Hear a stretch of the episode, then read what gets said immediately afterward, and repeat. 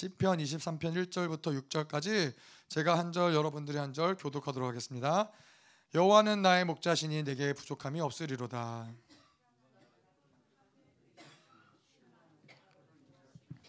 내 영혼을 소생시키시고 자기 이름을 위하여 의의 길로 인도하시는도다.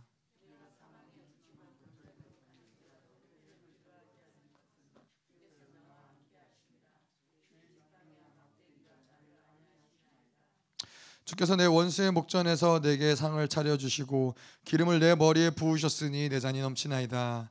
내 평생의 선하심과 인자하심이 반드시 나를 따르리니 내가 여호와의 집에 영원히 살리로다. 아멘. 뭐 추수감사절 여러 가지 감사의 말씀들이 많이 있겠지만은 특별히 10편 23편 이 다윗의 고백이죠. 다윗이 하나님께 감사드리는 이유가 많이 있겠지만은 궁극적인 감사의 기도 제목은 뭐였냐면은 여호와가 나의 목자라는 거.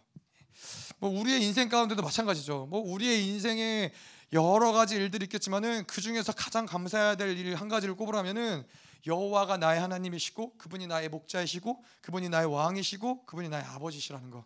예, 이것만큼 감사할 다른 이유는 사실 음, 찾아보기 어려울 거예요. 음. 그래서 오늘 이 다윗의 말씀을 보는데 다윗은 사실 10편 23편의 말씀이 다윗이 모든 것이 평안하고 모든 것이 행복하고 모든 것이 기쁠 때 선포했던 말씀이 아닌 거예요. 예, 뭐 정확하게 이 말씀이 어떠한 배경에서 나온 말씀이냐 뭐 정확히 알 수는 없지만은 어 뭐 학자들이 이야기하는 거는 이게 분명히 다윗이 고난 가운데 기록한 말씀일 것이다. 어 뭐 4절에도 사망의 음침한 골짜기를 이야기하는 것처럼 어, 또 한편으로는 뭐 압살롬에게 쫓기는 시절 가운데 기록된 말씀일 것이다. 뭐 이런 고백들을 하고 있어요. 그런데 분명한 것은 무엇이냐면은 다윗은 자기의 처한 상황이 무엇이냐, 환경이 무엇이냐, 고난이 무엇이냐, 그것이 그의 감사의 제목을 감사의 감사를 결정짓지 않았다는 거예요. 예. 감사할 수 있는 유일한 이유는 무엇이냐? 여호와 하나님. 예, 그분만으로 인하여 감사하는 것이고 예, 그분만으로 인하여서 기뻐하는 것이고 이것이 다윗과 하나님의 관계라는 것이죠. 오늘 1절에서도 보면은 여호와는 나의 목자시니 내게 부족함이 없다. 예. 사실 우리가 인생을 살다 보면은 그렇잖아요. 인생을 쭉 살다가 보면 또 인생을 돌아보면 다른 사람들의 인생을 보면은 뭐 인생에 과연 부족함이 없을 수 있을까?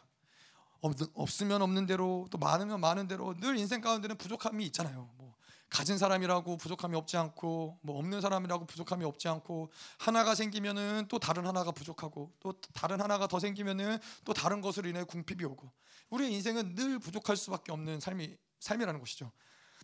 네, 그래서 이 인생이 뭔가 부족함을 느낀다. 그러한 모습이 무엇이냐면은 인생의 부족함을 느끼기 때문에 모든 인생들은 무엇을 하냐? 모두들 다 목자를 찾는 인생을 산다는 거예요. 자기를 채워줄 양은 뭐예요? 양은 스스로 스스로 초원을 찾아서 스스로 자기의 먹이를 찾지 못해요. 양은 반드시 목자가 필요하고 목자가 그 양을 초원으로 인도해주고 예, 꼴을 먹여주고 해야지만 양은 사는 거예요. 양은 굉장히 어둠에서 눈도 잘 보이지 않고 자기가 어디에 있는지 뭐 하는지도 알지 못하고 양이 발달된 건 유일하게 귀밖에 없는 거죠. 그렇기 때문에 목자가 필요한데 우리의 인생을 양이라고 이야기했을 때 인생은 반드시 목자가 필요하다는 거예요. 그래서 인생 가운데 뭐 가진 사람들도 늘 부족함을 느끼죠. 그래서 뭐 이 중국의 역사에도 진시황이 모든 것을 다 가지고 중국을 통일했지만은 영원한 삶을 영원히 살기 위해서 불로차를 찾아서 그 부족한 한 가지를 찾아서 그 남은 여생을 계속해서 그거를 찾아가면서 살아가는 인생이잖아요. 뭐 뭘 가졌든 우리가 얼마를 소유했든 얼마나 많은 것 명성이 있든 그것이 중요한 게 아니에요. 인생은 반드시 부족함이 있을 수밖에 없다라는 것이죠. 그렇기 때문에 인생들은 다 목자를 찾는데 중요한 것은 이 선한 목자, 참 목자를 만나는 게 인생 가운데 정말 중요하다는 거예요. 그런데 인생은 다른 목자를 찾는 인생들이 너무 많아요. 삶이 사람들이 너무나 많다라는 거예요. 세상이 그 목자인 경우도 있고 돈이 목자인 경우도 있고 뭐 사람이 목자인 경우도 있고 뭐 요즘에는 시편 23편으로도 뭐 그런 이야기를 하더라고요. 뭐 뭐 TV는 나의 목자니 뭐 나는 부족함이 없으리로다. 뭐 요즘에는 TV보다도 핸드폰이죠. 핸드폰은 나의 목자니 내게 부족함이 없으리로다. 그가 나를 푸른 초장에 누이시며 실만한 물가로 뭐 그렇잖아요. 저희가 보통 누워서 핸드폰 하잖아요. 누워서 핸드폰 하고 쉴 때 핸드폰 하고 핸드폰 하는 게 마치 우리에게 안식이 되어 주는 것 같고 이렇게 이거는 다른 핸드폰을 왜 빠져드느냐, TV에 왜 빠져드느냐, 돈에 왜 우리가 이렇게 집착을 하느냐 이 다른 이유가 아니라 우리를 채워 줄 이 우리가 여전히 부족한 그 부족함이 채워지지 않았기 때문이라는 거예요. 그것이 없기 때문에 계속해서 무엇인가 그것을 찾기 위해서 목자를 찾아 헤매지만은 우리를 완벽하게 채워줄 목자는 예, 주님밖에 없다는 것이죠. 왜냐? 그분이 우리를 창조하셨기 때문에 그래요. 아무리 많은 것들을 아무리 좋은 것들을 우리에게 먹고 우리가 가지고 소유한다 할지라도 그것으로는 결코 만족함이 없어요. 예, 우리에게 만족을 줄 수 있는 유일하신 분이 누구시냐? 그분은 여호와 하나님이라는 거예요. 그분을 만나지 않는 어떠한 인생은 뭐 얼마나 공부를 많이 했고 얼마나 많은 학위가 있고 어떠한 인생이든지 간에 그분을 만나지 않으면 늘 부족할 수밖에 없다는 것이죠. 자 그런데 반대로 무슨 얘기가 되냐면은 우리가 부족함이 없는 이유는 뭐예요? 그분을 만났기 때문이라는 거예요. 다시 말해서 내가 무엇을 가졌든 가지지 못했든 얼마나 많은 일을 성취했든 성취하지 못했든 많은 명예가 있든 없든 그것이 우리를 만족하는 게 아니라 하나님 여 살아계신 여호와 하나님 그분이 나의 목자가 되실 때에는 그런 것들은 문제가 안 된다는 거예요. 그런 것이 문제가 아니라 나를 사랑하시는 그 선하신 목자를 만났기 때문에 부족함이 없다라는 것이죠. 오늘 다윗의 그 고백도 그것인 것이죠. 여호와는 나의 목자시니 내게 부족함이 없으리로다. 뭐 물론 목자가 이 양을 다윗을 또 푸른 초장에 누이시고 실만한 물가로 인도하시기 때문에도 그렇지만은 우리가 4절에서도 보는 것처럼 사망의 음침한 골짜기를 다닐지라도 사실 그 뭐 초원이 있고 골짜기 사망의 음침한 골짜기 있고 광야고 이게 사실은 이 부족함이 없는 조건이 아니라는 거예요. 다윗을 보면은 다윗의 고백은 무엇이냐면은 다윗이 부족함이 없다라고 고백할 수 있는 궁극적인 이유 한 가지 여호와는 나의 목자시다. 예. 그분이 나를 어디로 인도하시든 그것이 실만한 물가든 사망의 음침한 골짜기든 아무도 없는 광야든 뜨거운 태양볕이든 어디로 인도하든지 간에 나에게는 부족함이 없는 이유는 무엇이냐? 여호와는 나의 목자이시기 때문에 그렇다라는 것이죠. 그것이 바로 그것이 바로 우리 하나님을 믿는 자녀들의 하나님의 축복인 것이죠. 이 모든 것들을 다 초월하는 거예요, 사실. 이 세상 사람들이 근심하고 걱정하고 내가 있느냐 없느냐 되느냐 안 되느냐 자식들이 이런 이런 문제가 있느냐 아프냐 안 아프냐 뭐 이러한 모든 것들을 다 초월할 수 있는 뭐예요? 초월할 수 있는 이유는 여호와는 나의 목자시라는 것이죠. 우리가 그분이 어떠한 목자인지도 쭉 뭐 보겠지만은 우리에게 일단 중요한 거는 우리는 그분이 우리의 목자가 되어야 된다는 거. 그분은 반드시 우리의 선한 목자예요. 그래서 그분에게는 문제가 없어요. 그분을 만나기만 하면, 그분을 따라가기만 하면은 문제는 없어요. 근데 한 가지 문제가 있을 수 있어요. 무슨 문제냐? 여호와가 목자 되시면 문제가 없고 그분의 선하신 문제가 없는데 무엇이냐? 우리가 그분의 양이냐? 네, 이것에 문제가 있을 수 있다는 것이죠. 네, 우리는 그분의 개가 돼서도 안 되고, 뭐 그분의 뭐 코끼리가 돼서도 안 되고, 그분의 다른 뭐가 돼서도 아니라 그분의 양이 돼서 그분을 목자로 만나는 관계가 되어야 된다는 거예요. 자, 뭐 양과 목자의 관계에 서 가장 중요한 게 뭐예요? 양은 목자의 음성을 듣는다라는 거예요. 개는 목자의 음성을 안 들어요. 안 들어도 상관없어요. 안 들어도 그냥 뭐 습관적으로 목자를 따르고 뭐 할 수도 있고 뭐 그렇지만은 양은 하나님의 음성을 듣지 못하면은 살 수가 없어요. 목자의 음성을 듣지 못하면은 언제 낭떠러지에 떨어질지 언제 혼자서 길을 잃어버릴지 살 수가 없는 거예요. 근데 하나님을 믿는 자들, 하나님의 목자로 섬기는 자들 특징이 뭐예요? 하나님의 음성을 듣지 않고는 살 수 없다라는 거예요. 내 힘과 내 노력, 내가 가진 거, 내가 아는 방법, 경험으로 살 수 있는 자들이 아니라 반드시 하나님을 목자로 삼은 양의 특징이 무엇이냐? 하나님의 음성, 하나님의 인도하심, 하나님을 철저히 의지하지 않고는 살아갈 수 없는 자들이라는 것이죠. 그것이 오늘 다윗이 고백한 대로 여호와는 나의 목자. 그분이 나의 목자이기 때문에 나는 그분의 양이라는 거예요. 다시 말해서 그게 무슨 고백이에요? 하나님 나는 당신 없이 살 수 없습니다. 하나님 당신이 나를 인도하지 않으시고 내가 당신을 의지하지 않고서는 하나님 나는 도대체 살 방법이 없습니다. 이것이 다윗의 고백인 거예요. 이러한 고백을 이 하나님이 기뻐하지 않으시겠어요? 하나님은 뭐, 하나님 내가 알아서 할게요. 내가 잘할 수 있어요. 내가 책임져 볼게요. 내가 노력해서 만들어 볼게요. 하나님 이런 걸 기뻐하시는 게 아니라 하나님 당신밖에 없습니다. 하나님 내가 정말로 할 수 있는 게 아무것도 없네요. 하나님 없이는 내가 살아갈 어떠한 이유도 찾아볼 수 없습니다. 이러한 고백을 하나님이 기뻐하시는 거예요. 우리가 이 시편 23편을 계속 보지만 보겠지만은 하나님은 다윗을 사랑할 수밖에 없어요. 예? 다윗은 하나님의 마음을 늘 예, 늘 마음이 녹아내리는 방법이 무엇인지 고백이 무엇인지 예, 하나님의 마음에 족한 사람이었죠. 하나님 마음에 흡족한 사람이었어요. 그래서 오늘 이 시편 23편을 통해서 우리도 마찬가지로 우리가 바라봐야 될 것은 기대해야 될 것은 무엇이냐? 하나님이 우리에게 은혜를 부어 주시고 하나님이 우리를 축복해 주시는 것도 감사하지만은 하나님 우리도 이런 고백을 하나님께 드릴 수 있도록 하나님의 마음을 녹일 수 있는 멋이잖아요. 네, 그래서 오늘 이 예배 가운데 예배가 끝나기 전에 예, 여러분들도 그런 고백을 한 가지씩 하나님께 올려드리고 하나님 하나님의 마음을 녹여서 예, 하나님을 흡족하게 해드릴 수 있는 그런 예배가 되길 소원합니다. 아멘. 자, 그래서 말씀을 계속 볼게요. 2절 그가 나를 푸른 풀밭에 누이시며 실만한 물가로 인도하시는도다. 자, 이게 목자라면은 목자라면 그 목자가 양을 이 뭐라 그러죠? 양을 치는 목적이 바로 이건 거예요.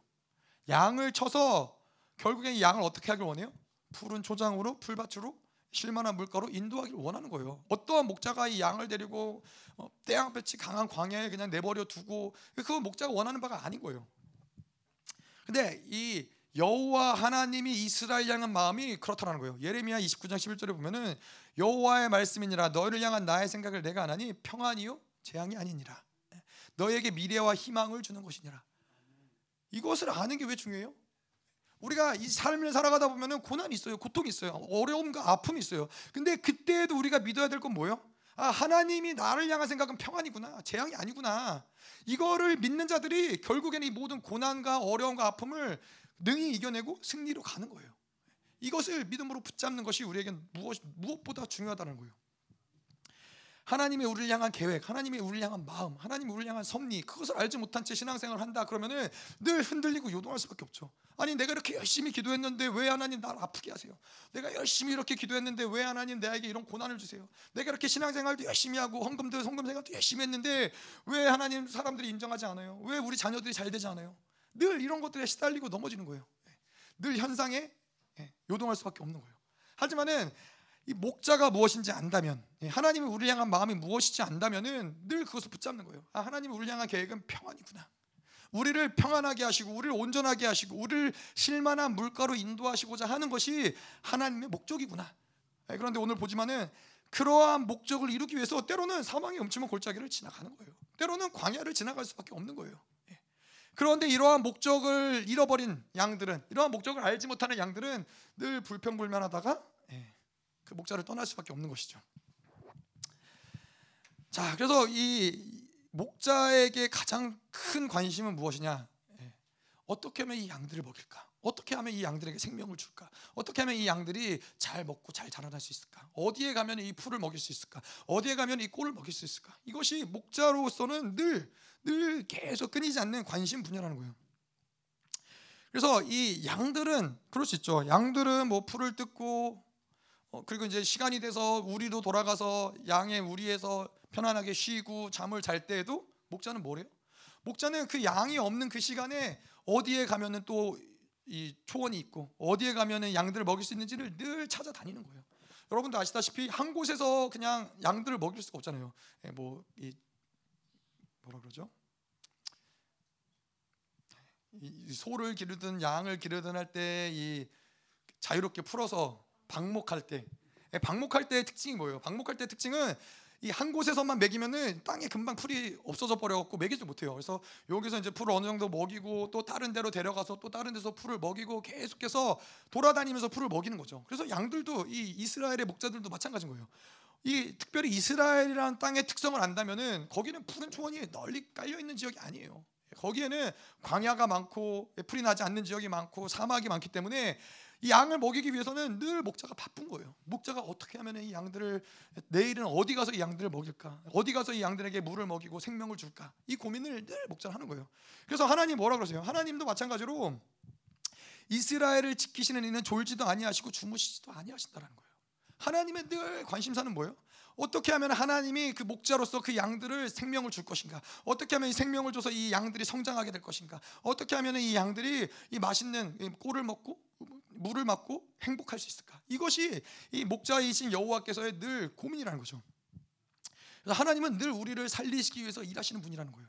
이러, 이것이 이것이 어, 믿어지지 않거나 이것이 미혹되거나 이러면은 어, 뭐 인생에 고난이 있고 어려움이 있고 이런 차원이 아니라 하나님의 마음이 아프신 거죠. 예. 하나님의 마음에 이 조그만 고난에도 하나님을 향해서 뭐 그러신 분들이 있는지 모르겠지만 하나님을 향해서 그런 사람들이 일반적으로는 있더라고요. 뭐가 잘 안 되면은 사업이 망했어. 그러면 하나님을 향해서 삿대질을 하고 어? 네가 그러고도 하나님이냐 뭐 그런 어? 하나님을 향해서 불평과 불만과 이 모든 원망을 하나님께로 근데 하나님이 어떠하심을 생각해 본다면 하나님은 자주 주무시지도 않으시고 자주도 않으시고 계속해서 그 양들을 어떻게 먹이실지를 고민하고 고민하고 고민하시고 그래서 어, 어디까지 가세요? 그 사랑하는 독생자 아들을 이 땅에 보내시기까지 하시는 것이 그것이 바로 아버지의 마음이라는 거예요. 아버지의 마음을 몰라도 유분수지. 예? 일이 조금 안 됐다고 해서 몸이 조금 안 좋다고 해서 뭐 조금 뭔가 안 좋은 일이 생겼다고 해서 하나님을 향해서 원망하고 불평한다라는 것은 아버지를 아직 못 만난 거고 목자를 아직 못 만난 거죠. 자, 그래서 이스라엘을 저도 가봤지만은 이스라엘에 있는 목자들은 뭐 그렇잖아요. 때를 따라서 뭐 우유도 먹고 치즈도 먹고 그래서 막 건장하고 힘이 좋고 막, 막 이렇게 등치가 좋을 줄 알지만은 그렇잖아요. 이스라엘의 목자들은 대부분 예, 빼짝 말랐어요.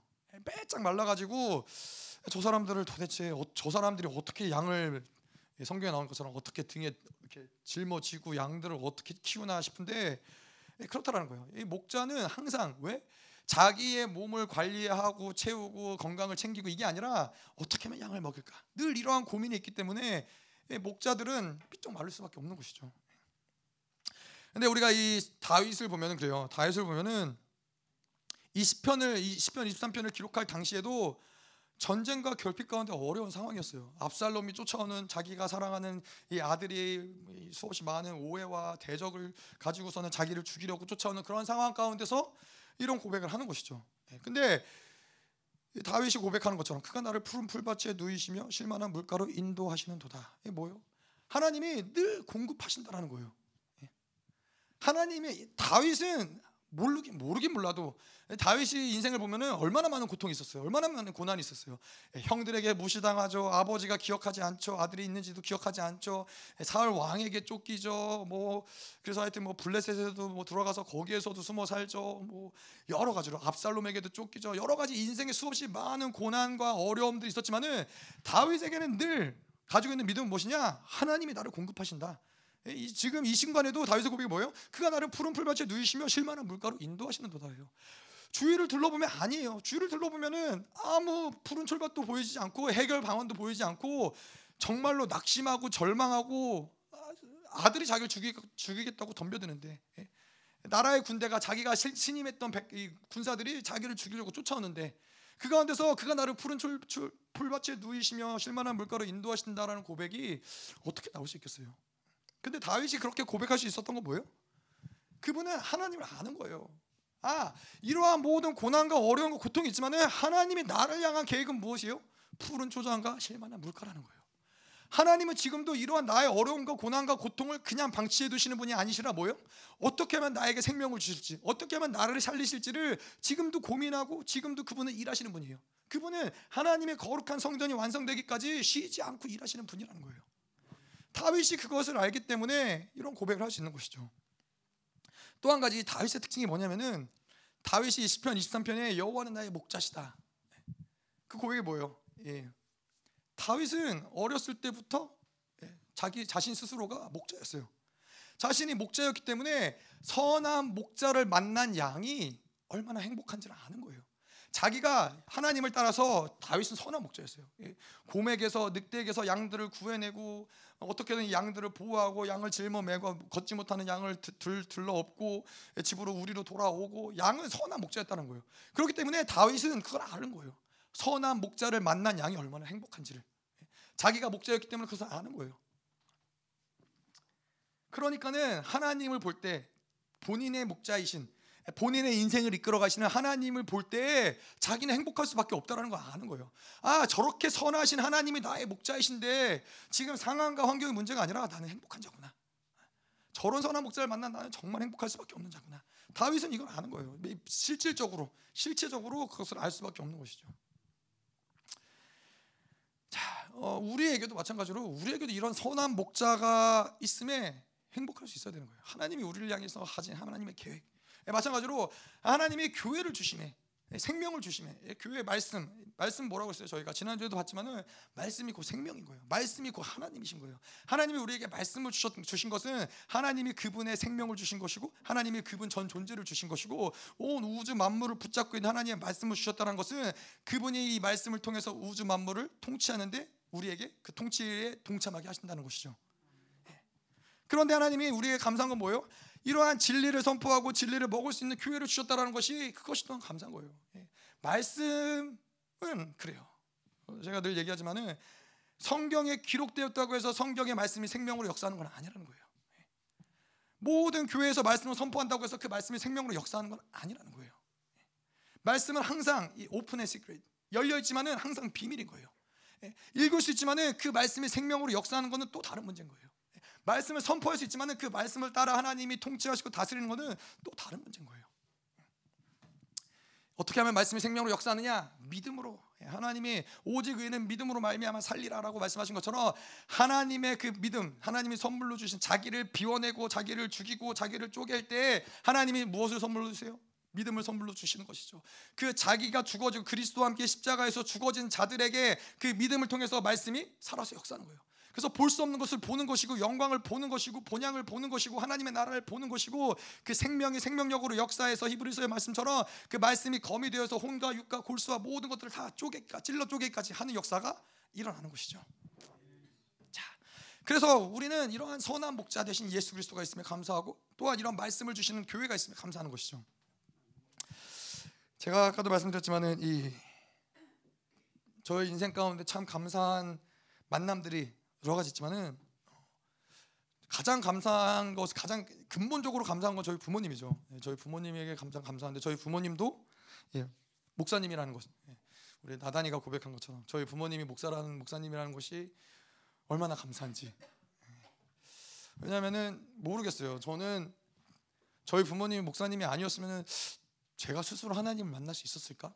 예, 물론 그것도 하나님의 은혜겠지만 하나님의 부르심이지만은 그런 생각을 해보는 거죠. 제가 스스로 나의 의지로 하나님께 나아가서 하나님을 만날 수 있었을까? 예, 그럴 수 없었을 것 같아요. 저 같은 경우는 철저히 그것이 하나님의 은혜죠. 믿는 가정에서 태어나서 목사의 아들도 태어나서 예, 교회를 알게 하시고 또 하나님의 하나님의 일하심을 보게 하시고 하나님을 믿을 수밖에 없는 이런 하나님의 질서를 세우신 것. 그래서 다윗이 그랬던 것처럼 사실 제가 그때도 나눴던 것처럼 저희 부모님이 제가 미국에 누나랑 같이 둘이서 유학하는 생활 동안은 아무것도 실질적인 도움을 경제적인 도움을 주실 수가 없었어요. 그때 마침 음, 교회를 개척을 하셨기 때문에 모든 하시던 사업을 뒤늦게 신학을 하시고 사업을 다 정리하시고 이제 교회를 빚을 다 갚으시고 교회를 이제 개척을 딱 하시니까는 자식들한테 보내줄 돈이 없네. 예. 그래서 예, 제가 얼마나 원망을 했겠어요. 아니 보내질 말든가 어? 보내놓고 돈을 안 보내니 얼마나 원망할 수 있는 거리겠어요. 근데 아무것도 그 이후에도 사실은 그 이후에도 중학생 때에 갔지만은 그 이후에도 한 번도 부모님이 뭔가 저의 경제적인 것들을 책임져 준 적은 한 번도 없으세요. 그러실 수 있는 어떤 여건이 안 되셨어요. 하지만 그럼에도 제가 늘 부모님을 향해서 감사할 수 있는 이유는 뭐예요? 그 마음을 알기 때문에 그런 거예요. 그 마음이 무엇인지 저를 향한 그 마음이 무엇인지 도와주지 못해서 안타까워하시는 그 마음을 오히려 더 잘 알기 때문에 뭐 지금은 지금은 잘 도와주세요. 지금은 여러 가지로 잘 도와주시고 여러 가지로 후원해 주시고 지지해 주시고 여러 가지로 기도해 주시고 중보해 주시고 그러시지만은 그것을 하시든 안 하시든 사실 저에게는 그것이 별로 문제가 안 되는 것은 무엇이냐 아버지의 마음을 너무나 잘 알기 때문에 특별히 그 어려운 시간을 통과하면서 하나님이 깨닫게 해주신 게 내가 돈이 없어서 뭐 어린 나이에 돈이 없어서 남의 집에서 얹혀 살면서 고통스럽고 고난스러운 것도 사실이었는데 그때 하나님이 깨닫게 해주신 것이 은혜지만은 나의 힘들고 어려움보다 부모님의 마음이 더 아팠겠구나. 예, 철 들은 거죠. 예, 철이 들어 일찍 들었죠. 철 일찍 들어서 그게 느껴지니까는 뭘 해주든 안 해주든 별로 그거는 그 다음부터는 중요하지 않아요. 예, 사실 지금도 어, 저는 부모님하고 잘 통화 안 해요. 한 달에 한 번 통화하려나 뭐뭐 뭐. 그런데 사실 저희 부모님도 막 그렇게 자주 전화하시진 않아요. 그런데도 불구하고 별로 문제가 되지 않는 건 뭐예요? 아버지 어머니의 마음을 너무나 잘 알기 때문에 근데 또 부모님도 저희 마음을 너무나 잘 아세요. 제가 그런 그런 것에 대해서 얼마나 감사하는지 또 부모님을 하나님이 부모님을 만나게 해주신 것을 얼마나 감사하는지 너무나 잘 아시기 때문에 예 그래도 전화는 잘 드려야겠죠. 예, 전화는 잘 드려야겠지만은 그러지 못할 때에도 부모님은 마음은 이해하시는 거죠. 예, 그게 다윗의 마음과 같은 거예요. 뭐 모든 일들이 잘 돼서 하나님께 감사하냐? 그렇지 않은 거예요. 하나님의 마음, 다윗을 향해서 더 아파하시고 다윗 자신보다도 더 힘들어하시고 더 아파하시고 더 기도하시고 그런 하나님의 마음을 알기 때문에 다윗은 언제든지 요동하지 않고 흔들리지 않고 그가 나를 푸른 풀밭에 누이신다라고 고백할 수 있는 것이죠. 뭐 오늘 감사주일이니까 또 한 가지 제 인생 가운데 뭐 중요한 만남, 뭐 저희 아내를 만난 게 진짜 중요한, 진짜 가장 중요한 만남이지만은 그거는 이제 풀어내자면은 한참 걸리니까는 일단 넘어가고 예, 제 인생 가운데 중요한 만남이 여러 가지 있지만은 또 이 열방교회를 만나고 김민호 목사님 만난 게 저 인생 가운데 굉장히 중요한 만남이었죠. 어, 진리를 주셨죠. 예, 뭐 진리를 말씀을 주셨다는 건 우리가 다 알다시피 사도 바울도 고백하지만은 말씀을 주셨다라는 것은 생명을 주신 거예요. 생명을 얻었는데 어떻게 우리가 감사하지 않으시겠어요? 참 진리, 참 생명을 주셨는데 그것이 나의 나의 영혼을 살리는 말씀이고 나의 모든 인생을 이끌어가는 말씀이고 하나님을 만나게 해주는 말씀인데 그 말씀을 주셨고 생명을 주셨는데 감사하지 않을 수 없는 것이죠. 그래서 제가 여러 가지 목사님과의 그런 관계 가운데 여러 가지가 있었지만은 저희가 입당 예배할 때 여러분들 기억나시죠? 목사님이 입당 예배 때 이제 오셔서 예배를 드려주시고 말씀을 전해주신 거 너무나 감사했는데 근데 마침 하필 그 전날이 목사님 결혼 기념일인 거죠. 30주년? 하필 30주년, 29주년 정도였으면 어떻게든 넘어갈 텐데 하필 30주년이어서 예, 어려운 거예요. 그래서 목사님한테 목사님 그냥 오셔라. 전날 오셔서 예, 제가 호텔 좋은 거 잡아놓고서는 두 분이 결혼 기념일 잘 보내도록 할 테니까 오셔라.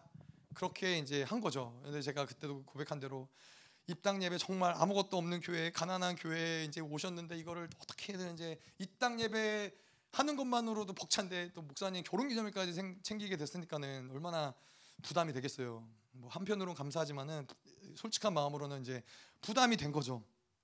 근데 감사하게 여러분들이 정말 정말 잘 섬겨 주셔갖고 정말 최고로 섬겨 제가 할 수 있는 한 하여튼 최고로 섬겨 드렸어요. 정말 언제 다시 한번 이런 기회가 있을까 싶은 마음으로 그리고 또 하루니까 이게 열흘 정도 계신다 그러면 못할 텐데 아, 하루니까는 정말로 최선을 다해서 최고의 식당, 최고의 음식, 최고의 뭐 하여튼 할 수 있는 모든 최고의 것들로 다 대접해 드렸거든요. 근데 다 대접해 드리고 나서 저녁에 이제 혼자 집에 있는데 그런 마음을 주시는 거예요. 아, 내 인생이 되게 복되다. 아, 왜 복되냐면은 인생 가운데 정말로 누군가를 존경할 만한 누군가가 내 인생 가운데 있다라는 거. 어, 근데 존경할 만한 누군가를 진심으로 섬길 수 있다라는 거, 진심으로 마음을 다해서 섬길 수 있는 누군가가 있다라는 게 아, 내 인생은 복받은 인생이구나. 그런 마음이 하나님 주시는 거예요. 그렇잖아요. 사실 아무리 많은 걸 가져도 그렇게 섬길 수, 존경할 만한 뭔가를 내가 섬길 수 있는 사람이 없을 수도 있는 문제인 거고, 예, 그럴 마음이 없을 수도 있는 문제인 거고. 근데 그게 너무나 감사하더라고요. 그래서 제 생각에는 목사님이 감격하신 것 같아요. 그러고 나서 그 입당 예배 나서 드리고 나서부터는 여러분도 아시겠지만은 다들 그 목사님 입당 예배 때 너무 행복해 하셨잖아요. 사람들이 그때 모인 사람들이 도대체 어느 호텔에 갔냐, 어느 호텔에 갔길래 목사님이 저렇게 만족해 하시고 저렇게 행복해 하시냐. 근데 사실은 그런 것보다도 목사님은 좀 그런 마음을 예, 제 생각이에요. 아니 호텔이 마음에 드셨을 수도 있는데 저희의 마음을 아시지 않았을까. 예, 정말로 목사님을 향한 감사한 마음을 표현해드리고 싶었고 음, 그런 것들 목사님이 이해해 주시지 않으셨을까? 어쨌건 그 그래서 그 뒤로 저희를 향한 이 광주 광주 교회를 형전을 향한 목사님 마음이 아주 달라 달라지셨어요. 그래서 네, 여러모로 감사한 것이죠. 자, 그래서 하나님이 이런 좋은 만남들을 제 인생 가운데 허락하시고 또 이제는 하나님이 저에게 예, 참 감사한 것이죠. 감사하기도 하고 부담스럽기도 하지만은 하나님이 저에게 이러한 선한 목자를 만나게 해주시고 선한 목자를 따라서 아까도 다윗이 고백한 것처럼 내가 양이었을 때 선한 목자를 만났을 때 그 양이 얼마나 행복한지 그 양도 알고 목자도 아는 거잖아요. 근데 하나님이 이제 저에게는 예, 그 양으로 또 이렇게 목자를 따라가다가 이제 하나님이 저에게 목자의 자리로 하나님이 저를 부르셨어요. 목자의 자리로 부르셔서 이제 교회를 이제 인도하고 교회에게 생명을 줘야 되고 교회가 어떻게 하면 교회가 살아날지 어떻게 하면 교회가 생명의 말씀 먹을지 어떻게 하면은 사망의 음침한 골짜기를 통과할 수 있을지를 고민하게 하시고 싸움 씨름하게 하시고 예, 그리고 선한 목자가 되고자 하나님이 저를 이끌어 가신다는 것이죠. 예, 이런 것들이 때로는 부담일 수 있겠지만은 감사한 것은 무엇이냐면은 저의 인생 가운데 선한 목자를 주신 그분이 선한 목자를 경험하게 하신 그분이 저의 인생도 그렇게 만들어 가실 거라는 저의 어떠한 이 사역도 하나님이 선한 목자로서 만드실 거라는 거에 대해 의심이 없는 거예요. 예. 하나님이 그러시기 위해서 선한 목자를 만나게 해주셨겠죠. 원래 그렇잖아요. 음, 콩 심은 데서 콩 나고 팥 심은 데서 팥 난 것처럼 좋은 선한 목자를 만났기 때문에 선한 목자가 될 수 있는 거겠죠. 원래 그렇기 때문에 이 구약에서도 보면은 제사장의 가문에서 제사장이 나오는 거예요. 왜냐 제사장의 가문에서 자라나는 아이들 우리 아이들 그렇지만은 목회자의 자녀들은 늘 그 목사가 하나님을 섬기는 거 예배 드리는 거 성도를 섬기는 일 제사장이 하는 일들을 보면서 늘 그거를 보고 배우는 거거든요 그 기름 부심을 계속 받는 거거든요 그렇기 때문에 제사장의 집안에서는 제사장이 나오는 거예요 목, 목회자의 집안에서 목회자가 나오는 것이죠 예, 근데 하지만은 이 목회자 제사장이지만은 타락하고 이 썩어 문드러진 제사장 밑에서는 예, 또 타락한 제사장이 나오겠죠. 예, 하나님의 심판이 그 가정 가운데 있는 거겠죠. 그런데 제게 소망은 무엇이냐? 예, 하나님의 저희 인생 가운데 좋은 목자들을 많이 만나게 해주셨다. 아멘. 감사한 것이죠. 자, 3절 계속 보도록 하겠습니다. 내 영혼을 소생시키시고 자기 이름을 위하여 의의 길로 인도하시는 도다. 음. 자, 음, 내 영혼을 소생시키신다. 하나님은 우리의 영혼을 살리신다라는 거예요. 새롭게 하신다라는 거예요. 그런데 하나님은 늘 그러세요. 그것에 아주 능하신 분이세요. 하나님은 늘 새로우신 분이세요. 늘 새로운 기름 부으심, 새로운 영광, 새로운 임재, 늘 하나님의 모든 것들. 그래서 뭐 여러 가지 시편에도 고백하지만 하나님의 새로운 임재 가운데 새로운 하나님의 영광을 보고 새로운 하나님의 감격을 누린 자들의 고백이 뭐예요? 새 노래로 하나님을 찬양하는 거예요. 어제 드렸던 그 노래 그 감격 그대로가 아니라 새로운 감격, 새로운 영광, 새로운 임재를 가지고 하나님께 찬양을 올려드리는 거예요. 하나님과 이 본질적으로 만나는 자들의 실질적인 모습은 늘 그런 거예요. 늘 새로운 거예요. 예? 신앙생활을 10년을 했든 20년을 했든 30년을 했든 늘 똑같은 말씀에 늘 똑같은 어? 뭐 그런 그런 게 아니라 하나님을 제대로 만나는 사람들은 매일매일이 새로운 거예요. 그분이 어떤 분이신데 그분은 늘 새로운 분이시고 그분은 무궁무진한 분이시고 늘 영원하신 분이시기 때문에 그분이 우리에게 매일매일 똑같은 걸 먹이실 리가 없으신 것이죠. 예. 천년왕국에 가도 새하늘 새 땅에 가도 그분은 늘 우리를 새롭게 감격하시고 새로운 은혜를 주시고 새로운 영광을 보여주시고 새로운 기쁨을 누리게 해주시고 그분과 살아가는 게 재미가 없을 수 없을래 없을 수 없는 것이죠. 예, 우리가 지루한 건 뭐예요? 우리가 이, 이 신앙생활이 지루해진다. 이건 뭐예요? 하나님을 만나지 못하는 거예요. 새롭게 일하시는 하나님, 하나님의 새로우심이 경험이 되지 않는다라는 증거예요. 그렇기 때문에 이 하나님과의 이 종교 생활, 교회 생활이 종교 생활 되는 것이죠. 그냥 때가 돼서 교회 오고 예배 드리고 예배 끝나면 집에 가서 그냥 내가 하고 싶은 거 하고 하나님을 성전에 가둬놓고 나는 나대로 살고 종교 생활이 되는 거죠. 그런 종교 생활이 재밌을래 재밌을 수가 없죠. 그런데 이제 어려운 건 뭐예요? 이 많은 이 나라의 전 세계의 많은 교회들이 그렇게 돼가고 있다는 거예요. 하나님이 살아서 역사하지 않아요. 그러니까 재미가 없는 거예요. 재미가 없으니까 어떻게 돼요? 청년들이 다 떠나는 거예요. 젊은이들이 다 떠나는 거예요. 우리 여기 이렇게 많은 젊은이들이 앉아 계시잖아요. 네. 하나님의 살아계신 역사하신 교회에서는 젊은이들이 없을 래 없을 수 없어요. 물론 물론 시대적인 공격이 있죠. 물론 이 시대에 어떤 뭐 핸드폰이나 TV나 이런 공격들이 있기 때문에 젊은이들이 그것을 늘 공격의 대상이 되는 것도 사실이지만은 하지만은 이 하나님의 살아서 역사하시는 교회에 교회는 재미가 없을 래 없을 수 없는 것이죠. 늘 하나님 뭔가를 만드시니까 늘 하나님 뭔가 새롭게 일하시기 때문에 영국에도 많은 교회들이 문을 닫고 많은 교회들이 이제는 교회가 이슬람 사원이 되고 교회가 뭐뭐 뭐, 뭐 나이트 클럽이 되고 이런 교회들이 수두룩해요. 그런데 여전히 남 그나마 그나마 생존하고 있는 많은 교회들을 가봐도 그 교회는 젊은이를 찾아볼 수가 없어요. 예. 그냥 그냥 어, 나이 드신 분들이 계시는데 그것도 왜 거기 계세요? 그냥 어떠한 이 책임감으로 예. 어떤 종교적인 의무감으로 교회 계신 거예요. 교회들이 다 죽어가고 있어요. 살아서 역사는 하나님의 교회를 찾아보기가 어려운 시대 가운데 우리는 살아가고 있다는 것이죠. 자 그런데 어쨌건 하나님은 하나님은 그렇지 않다라는 거예요. 교회 이 시대 교회가 어떻든 간에 하나님은 내 영혼을 소생시키시는 분이에요. 하나님은 늘 우리에게 새롭게 일하시는 분이라는 거예요. 자, 그래서 우리가 어떠한 악함이 있고, 우리에게 어떠한 연약함이 있고, 우리에게 어떠한 조건이 뭐 아주 불리할지라도 왜 문제되지 않아요? 하나님이 우리의 영혼을 소생시키는 분이다. 그건 뭐냐면은 계속해서 우리를 살리시고 살리시고 살리시고 살리시는 분이라는 거예요. 왜 절망해요? 절망할 이유가 없는 거예요. 하나님을 믿는 자들은 절망할 이유를 찾아볼래 찾아볼 수가 없는 거예요. 절망의 영이죠. 절망할 만한 상황이기 때문에 내가 몸이 안 좋기 때문에 내가 뭐 지금 자녀들이 망했기 때문에 이게 절망할 이유가 아니라 절망케 하는 영이기 때문에 절망하는 거예요.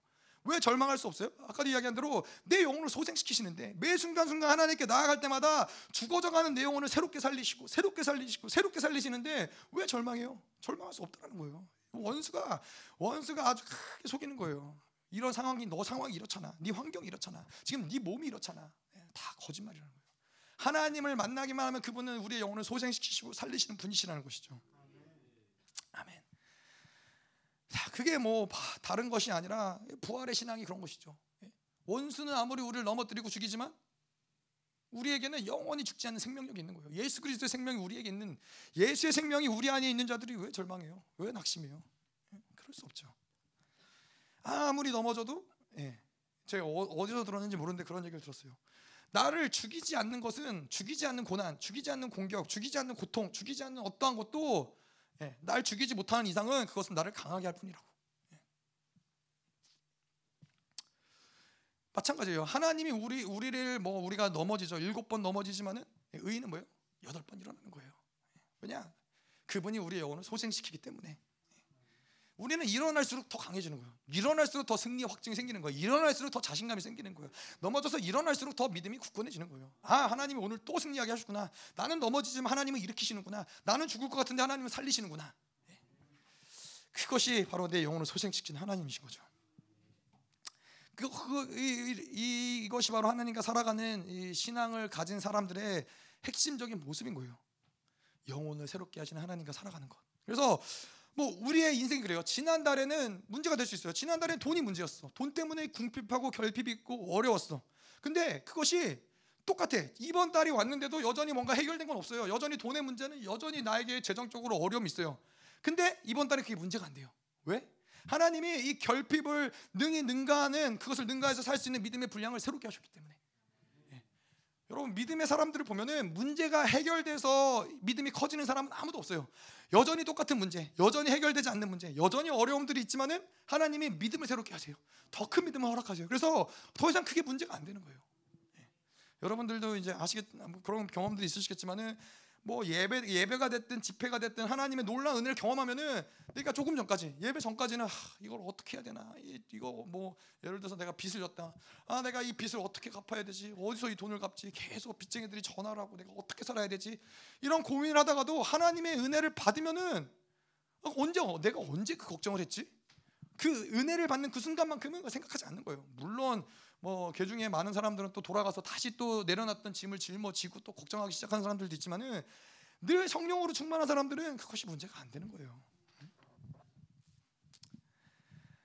뭐 마찬가지죠. 지금 우리에게 뭐 옆에 있는 사람이 문제가 됐다. 그런데 다음 달에는 이 사람이 문제가 안 되는 거예요. 이 사람의 어떠함이 나에게는 가시가 됐었지만은 하나님이 나의 어떤 믿음의 분량, 사랑의 분량을 넓게 하셔서 더 이상 여전히 가시가 있지만은 그게 문제가 안 되는 거예요. 그러니까 하나님 믿는 거예요. 하나님 우리를 새롭게 하시니까. 예. 내가 노력해서 저 사람하고 어떻게든 화목해져라. 내가 노력해서 어떻게든 뭐 돈의 문제를 해결해라. 어떻게든 아파도 안 아픈 척 해라. 이것이 아니라 우리의 영혼을 소생케 하시는 분이 내 영혼을 매 순간순간 매일매일마다 하나님을 만날 때마다 매 예배마다 소생시키시고 새롭게 하니까는 문제가 안 되는 거예요. 죽음이 문제가 되겠어요. 뭐 아픈 것이 고통이 문제가 되겠어요. 죽음마저도 문제가 되지 않는데 예. 이미 우리가 부활의 생명을 가진 자들 죽는 것이 두렵지 않은 자들에게 세상에 어떤 것이 문제가 되겠어요. 원수들은 그러죠. 원수들의 가장 이 자명한 전략이 뭐예요? 죽음을 가지고 예. 사망을 가지고 우리를 협박하는 것이죠. 너 그러다 죽어. 너 그러다 망해. 너 그러다가 어? 너네 가족들 죽어. 너네 자식들 죽어. 그럼 어떻게 돼요? 그럼 사람들은 아 그러지 죽으면 안 되지 나 죽으면 어떡해 아니 우리 자녀 죽으면 어떡해 그러면서 원수가 시키는 대로 하는 거예요 원수의 이 사망의 이 사망의 굴레 안에 들어가서 원수들이 원하는 대로 살아가는 것이죠 근데 우리에겐 뭐가 있어요 사망을 이기신 예수 그리스도의 생명 부활의 생명이 있다는 거예요 원수들이 너 그러다 죽어 그럼 뭐라 그래요 죽여라 근데 난 또 살아난다 죽여라 나에겐 부활의 생명이 있다 죽음이 문제가 되지 않는다 이것이 내 영혼을 소생시키는 하나님의 능력인 거예요 어떤 고통, 어떤 문제, 죽음마저도 문제가 되지 않는 그 믿음의 분량을 새롭게 하시는 거예요. 여러분 그래서 우리는 다른 옆에 있는 누군가가 변화되기를 어떤 환경이 변화되기를 기대하는 자들이 아닌 거예요. 철저히 우리는 하나님이 나를 변화시킬 걸 기대하는 거예요. 여러분 진짜로 믿으세요. 이 진짜 내가 변하면은 많은 것들이 문제가 안 돼요. 예? 내가 변하면은 옆에 아무리 저 사람이 아 그래 저 사람이 문제였어. 아 저게 문제였어. 아 저 뭐 이 이런 환경 환경이 문제였어라고 아무리 얘기를 하다가도 내가 변화된 순간 결코 문제되지 않는다라는 것을 깨닫는 거예요. 하나님을 믿는 사람들의 놀라운 이 초월함이 뭐예요? 그렇기 때문에 나를 소생시키는 나를 변화시키시는 하나님과 동행하면서 살아가기 때문에 모든 걸 다 초월할 수 있는 거예요. 하나님과 나만 있으면은 모든 게 초월이 가능한 거예요. 언제 저 사람이 변화되기 기대, 기다릴 거예요. 예? 언제 저 환경이 풀어지길 변화 기대할 거예요. 그러면은 늘 그 상황 그 사람에게 매여서 사는 거예요. 언제 변하려나? 언제 변하려나? 우리 자식들은 언제 변하려나? 예? 우리 자식들은 변했습니다. 이런 이런 거에 매이는 것이 아니라 이런 것들을 초월하는 거예요. 하나님의 하나님과 살아가는 거는 이 모든 걸 다 초월하는 신앙인 거예요. 하나님이 우리를 그분과 같은 자들, 그분의 신성에 참여하는 자들, 예, 그분과 동질인 자들, 그분의 거룩이 우리의 거룩, 우리에게 그 거룩을 주신 자들인데 언제까지 인간적인 한계, 인간적인 문제를 가지고 시달리면서 그 거기에 제한받으면서 살아가겠어요? 그렇지 않다는 거죠. 우리는 하나님의 수준에서 예, 하나님과 함께 그분에게 모든 것을 내어 던지고 그분의 그분의 수준에서 살아가는 것이 바로 성도의 삶이라는 것이죠. 자, 그래서 자기의 이름을 위하여 의의 길로 인도하시는도다. 자기의 이름을 위하여 누구가 자기예요? 네, 국어 문제입니다. 하나님이죠. 네. 다윗이 아니에요. 뭐, 뭐 조정현의 이름을 위하여 이거 아니에요. 하나님의 이름을 위하여 네, 우리의 길로 인도하신다는 거예요. 자, 그러니까 무슨 이야기를 하는 것이냐? 하나님이 우리에게 그분의 이름을 주셨다라는 거예요. 그렇잖아요. 하나님이 우리에게 자기의 이름을 위하여 우리를 인도하 우리를 인도하시는 그 이유는 뭐예요? 자기의 이름을 걸고 하시는 거예요. 우리에게 그 이름을 거셨다라는 우리에게 이름을 그 주셨다라는 거예요. 근데 하나님의 이름을 얘기할 때는 이름은 뭐예요? 존재를 얘기하시는 거예요. 하나님이 그 존재, 하나님 자신을 우리에게 주셨다라는 걸 얘기하는 거예요. 그래서 우리와 상태와 우리의 상태와 하나님의 하나님은 이 연, 연결돼 있다는 거예요. 하나님의 이름은 연결돼 있다는 거예요. 그게 무슨 말이냐? 우리가 고난 당할 때 그거는 그냥 나의 고난이 아닌 거예요. 그거는 하나님의 고난인 거예요. 내가 수치를 당할 때 그건 나의 수치가 아니라 하나님의 수치인 거예요. 하나님을 목자로 삼은 자들, 하나님을 따라가는 자들에게는 이것이 분명한 거예요. 내 나의 수치는 하나 그냥 단지 나의 수치가 아니라 하나님의 수치이기 때문에 뭐요?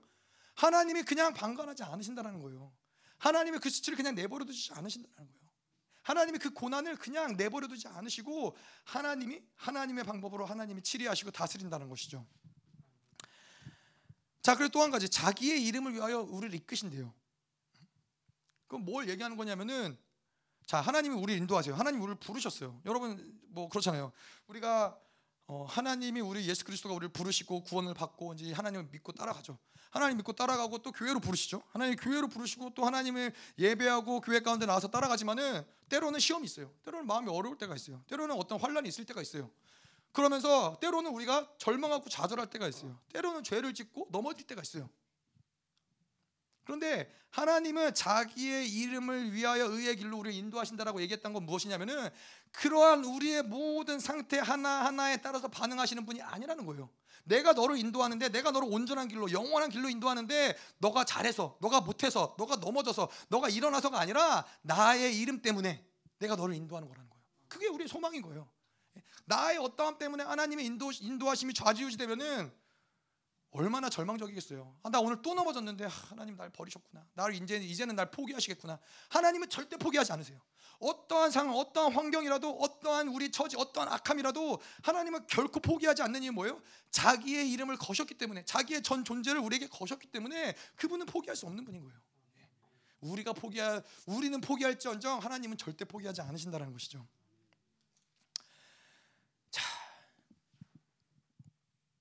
또한 우리의 믿음은 뭐예요? 그렇기 때문에 우리가 분명히 여호와 그분 선하신 목자를 따라가기만 한다면 그것을 확증한다면 내가 지금 여러 가지 상황과 환경이 뭐 보이는 환경 보이지 않는 환경 뭐 상황이 좋은 것 좋지 않은 것 어려운 것 여러 가지가 있지만은 이러한 모든 가운데서 목자를 따라가기만 한다면 나는 어떤 길을 걷고 있다라는 거예요? 의의 길을 걷는다라는 거예요. 하나님이 반드시 그분의 이름을 위해서 우리를 인도하시는데 그 길은 어떤 길이냐? 바로 의의 길이라는 거예요. 의의 길은 뭐예요? 하나님의 인정하시는 길이라는 거예요. 하나님이 옳다. 그래도 오라. 맞아. 내가 너의 편이야. 내가 너와 함께 할 거야. 내가 너와 싸울 거야. 그래, 넌 언제든지 나에게 나아올 수 있어. 그것이 바로 하나님의 인정하심, 하나님의 의라는 거예요. 그래서 우리에게 중요한 거는 아 내가 지금 이 상황이 이렇게 어려운데 아, 뭐가 잘못된 거 아니야?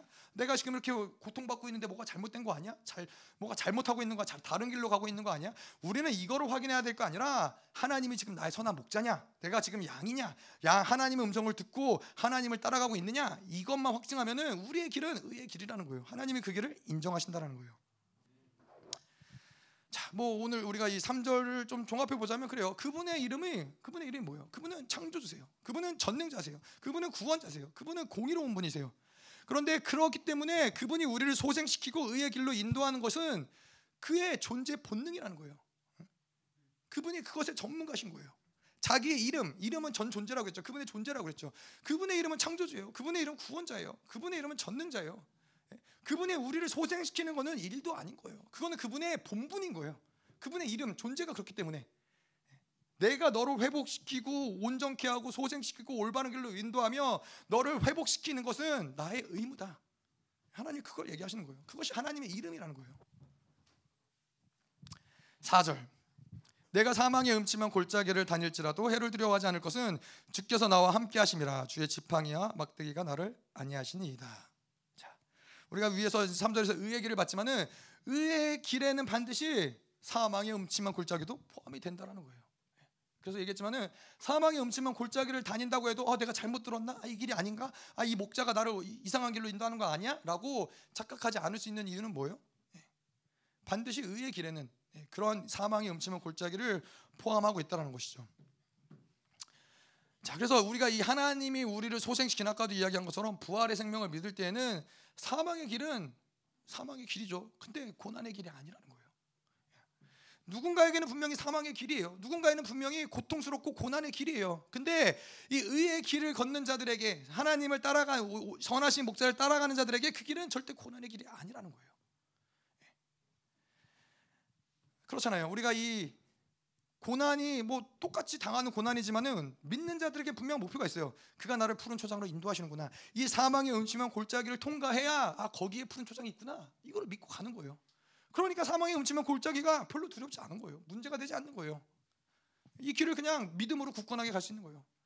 고통스러울 수는 있죠. 고난이 있을 수는 있죠. 뭐 제가 잘은 모르지만은 마약이 중독된 사람들 있잖아요. 마약이 중독된 사람들은 중독을 끊어내 단한 번. 단 한 번 마약을 해도 이 중독을 끊어내는 게 그렇게 어렵다 그러더라고요. 그래서 예전에 이제 제가 보니까는 마약 중독한 사람들이 이걸 끊어내는 이런 어떤 기관이 있어요. 뭐 알코올 중독 그런 그런 것도 있잖아요. 뭐 담배도 그렇고 이런 중독이 되는 것들 끊어내는 과정을 보면은 마약이 그 중에서 가장 심각한데 마약을 그냥 침대에다 꽁꽁 묶어놔요 사람을. 그럼 막, 막 바들바들 바들 떨어요. 막 죽을 것처럼 바들바들 떨어요. 근데 그때 어, 저 사람 죽으면 어떡하지 하고 풀어주지 않는다는 거예요. 왜냐? 분명한 목적은 이 사람을 마약으로부터 끊어내고 생명으로 인도하길 원하기 때문에 고난스럽고 고통스러운 길인 것 같지만은 그 과정을 가져야 된다는 거예요. 예, 예, 우리 인생 가운데 마찬가지인 거예요. 우리가 하나님을 믿으면서 온전히 살아왔으면 사실 문제 안 되지만은 우리가 이 세상을 살면서 내 마음대로 내가 원하는 대로 내 욕구대로 세상이 원하는 대로 세상의 방법대로 하나님을 원하지 않는 방법대로 살아오면서 묶였던 많은 것들이 있단 말이에요. 예.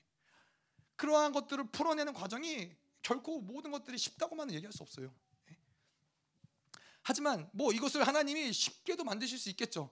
하지만 이 고난의 과정을 하나님과 같이 동행하고 통과하면서 우리에게는 하나님이 길러주시고자 하는 건 뭐예요? 내가 너의 막대기와 지팡이다. 내가 너를 보호하고 내가 너를 안전하게 인도하며 예, 내가 너에게 결코 해로운 것이 아니라 평안을 주길 원하는 그 여호와다. 이것을 하나님 우리에게 확증시켜 주시는 것이죠. 그리고 또한 마찬가지로 이 어떠한 사망의 음침한 골짜기를 다닐지라도 중요한 건 뭐예요? 누구랑 함께 하느냐? 이게 중요한 것이죠. 저희 아이들도 보면은 뭐 이렇게 깜깜하고 어둡고 무서운데 혼자는 못 가지만은 엄마나 아빠가 손잡아주고 가면은 갈 수 있는 거예요. 그렇게 별로 그렇게 큰 위협을 느끼지 않는 거예요. 제가 예전에 이제 말레이시아로 이제 어, 훈련을 간 적이 있는데 말레이시아로 RT 훈련을 간 적이 있는데 어, 뭐 말레이시아 이제 원주민들 사역하러 갔었어요. 말레이시아 원주민들은 이제 사역하러 갔는데 사역을 뭐 잘 마치고 끝나고 팀과 함께 돌아가는 길에 이제 교회로 돌아가는 길에 저희가 이제 그 원주민들 마을에 한 2주 정도 있었고 다시 이제 교회로 돌아가는 길이었는데 돌아가는 길에 잠깐 이 저희 그 말레이시아 목사님이 레이몬드 목사님 아- 아시죠? 레이몬드 목사님이 같이 갔었는데 레이몬드 목사님이 잠깐 가는 길에 이렇게 하이킹 할 수 있는 코스가 있다고 들르겠냐고. 어 좋다고. 그랬는데 산책하는 코스가 있다고. 그랬는데 어, 물어보니까는 근데 아이들이 이제 뭐 저희 함께 청년들이랑 같이 갔었는데 청년들이 뭐 슬리퍼 신고 있고 샌들 신고 있고 이런 상황인 거예요. 그래서 아니 근데 아이들이 슬리퍼랑 샌들이랑 신고 있는데 그냥 이대로 신고 가도 되겠냐고 그랬더니 아 괜찮다고 어렵지 않다고 그래서 이제 간 것이죠. 갔는데 웬걸 샌들이랑 슬리퍼랑 신고 갔는데 일단은 이 배를 타야 돼요. 그 있은 모터보트 모, 모터보트 같은 거 있잖아요. 그 배를 타고 한 20분 정도를 정글로 들어가요. 아니 그냥 가벼운 산책인 줄 알았더니 일단 거기서부터 뭔가 이상한 거예요. 모터보트를 타고 산속으로 이제 쭉 들어가서 내렸는데 아무도 없어. 사람이라고는 아무도 없고. 근데 마침 또 얼마 전에 비가 내렸는지 진흙탕인 거예요. 거기가. 이제 올라가면서 이제 막 신발은 벗겨지고 발에 진흙이 온통 묻고 난리가 난 거죠. 뭐 그래도 뭐 하여튼 뭐 그럴 수 있겠지 하고 이제 잘 따라갔어요. 이제 그랬는데 정말 하이라이트는 어디였냐면은 이제 그 약간 중턱 전 정도에 이렇게 돌아서 저희가 있던 곳에 이렇게 돌아서 가면은 이제 산을 정상으로 올라가는 데가 있어요. 근데 그게 암벽 등반인 거예요. 암벽 등반을 해야 되는 진짜로 그냥 그냥 이렇게 아니라 줄이 있어요. 줄이 매달려 있어요. 산에 그 벽, 돌인데 줄이 매달려 있고 그 줄을 잡고 올라가야 되는 거예요. 저희는 이제 몰랐어요. 근데 그냥 그- 그걸 보기도 전에 이제 가이드 이제 거기서 이제 가이드가 나타나더라고요. 그 현지인 가이드가. 그래서 어 뭐 가자고 그러길래 근데 뭐 어렵지 않냐고. 그랬더니 어렵지 않대요.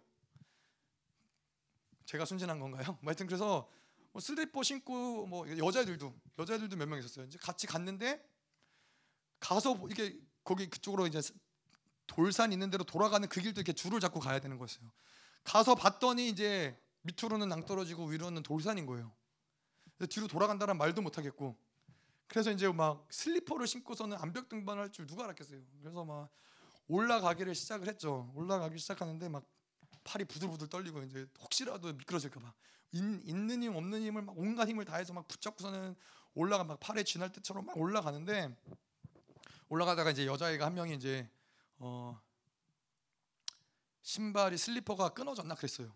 신발이 이제 슬리퍼가 끊어졌나 그러니까는 어, 뭐, 하, 어떻게 해야 되나 그러고 있는데 이제 가이드는 가이드는 뭐 거의 제가 보니까 원숭이 수준이에요. 막 줄 타고서는 막 날라다녀요. 그 산에서. 근데 가이드가 오더니 자기 신발을 벗어서 주는 거예요. 이거 신고 올라가라고. 그 이, 이 친구는 맨발로 막 올라가는 거예요. 줄 잡고. 하여튼 막 그렇게 해서 막 팔이 쥐가 날 정도로 해서 이제 막 올라가서 올라가서 올라가서 정상에 도달을 하고서는 이제 어떤 청년이 그런 얘기를 하더라고요. 만약에 이게 남은 자의 삶이라면은 저는 순교하겠습니다. 뭐 그런 얘기를 하더라고요. 근데 어쨌건 이제 뭘 얘기하는 거냐면은 정말로 말도 안 되는 산악행위였어요. 이게 무슨 안전 모든 보호 장비를 하고 뭐 신발도 신고 그렇게 안전하게 해야만 갈 수 있는 상황이었는데도 불구하고 거기에 가이드가 있으니까는 가게 되더라고요. 정말로 위험하고 그런데 가이드는 걱정하지 말래요. 자기네들 이거 진짜 많이 해봤고 걱정하지 않, 않아도 된대요. 근데 정말로 한 사람도 위험하지 않고 잘 갔다가 잘 내려왔어요. 예, 그 저 나중에 알아보니까 거기가 정말 약간 유명한 산이더라고요. 위험하기로 유명한 산인데 가이드가 있으면 문제가 되지 않는 거예요. 내가 얼마나 많은 안전 장비를 챙겼느냐 이것보다도 더 중요한 거는 누가 나와 함께하느냐. 근데 오늘도 말씀해 보면은 사망의 음침한 골짜기를 다닐지라도 우리가 두려워하지 않을 수 있는 이유는 뭐예요? 주님이 나와 함께하시기 때문에. 그분은 이미 인간으로 이 땅에 오신 예수 그리스도는 이미 이미 인간의 모든 고통, 아픔, 절망, 모든 어려움들을 이미 다 겪어 보셨어요. 다 겪어 보시고 어떻게 하면은 죄를 짓지 않고 온전하게 승리할 수 있는지 그분은 아시는 거예요. 근데 그분이 뭐라 그래요? 그분이 우리 안에 계신대요. 예수가 우리 안에 계신대요. 모든 환란 가운데 모든 어려움 가운데 그분이 나와 함께 하신대요. 그러니까는 뭐가 문제가 되겠어요? 그분을 보지 못하고 그분을 믿지 못하고 그분과 함께하지 않기 아, 않기 때문에 문제가 되는 것이지 그분이 우리와 함께하기 때문에 우리는 어떤 것도 문제되지 않는다는 것이죠. 예, 주의 지팡이와 막대기가 나를 아니하시나이다. 예, 지팡이와 막대기가 뭐 어떤 용도인지 여러분 많이 들어보셨죠. 예, 지팡이 막 지팡이는 양들을 옳은 길로 인도하고 양들을 이렇게 쳐서 잘못된 길로 가려는 양들을 올바른 길로 인도해야 되는 것이고 막대기는 늑대가 나타났을 때 이 막대기를 가지고 늑대를 물리치고 싸워야 되는 것이고 뭐 하여튼 이런 용도가 있잖아요. 근데 이제 중요한 것은 뭐냐면은 양들을 인도할 때 이 막대기가 어떤 역할을 해요? 이, 이 지팡이가 어떤 역할을 해요? 예.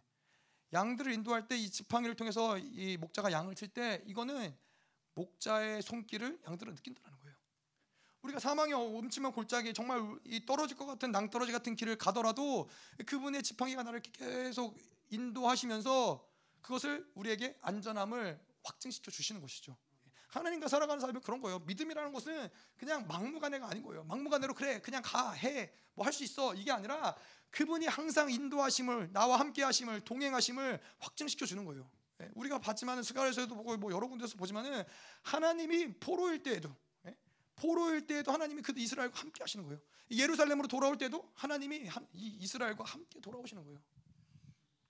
하나님이 늘 그것을 이스라엘에게 확증시켜 주는 거예요. 나는 너를 떠나지 않는다. 나는 너를 버리지 않는다. 예.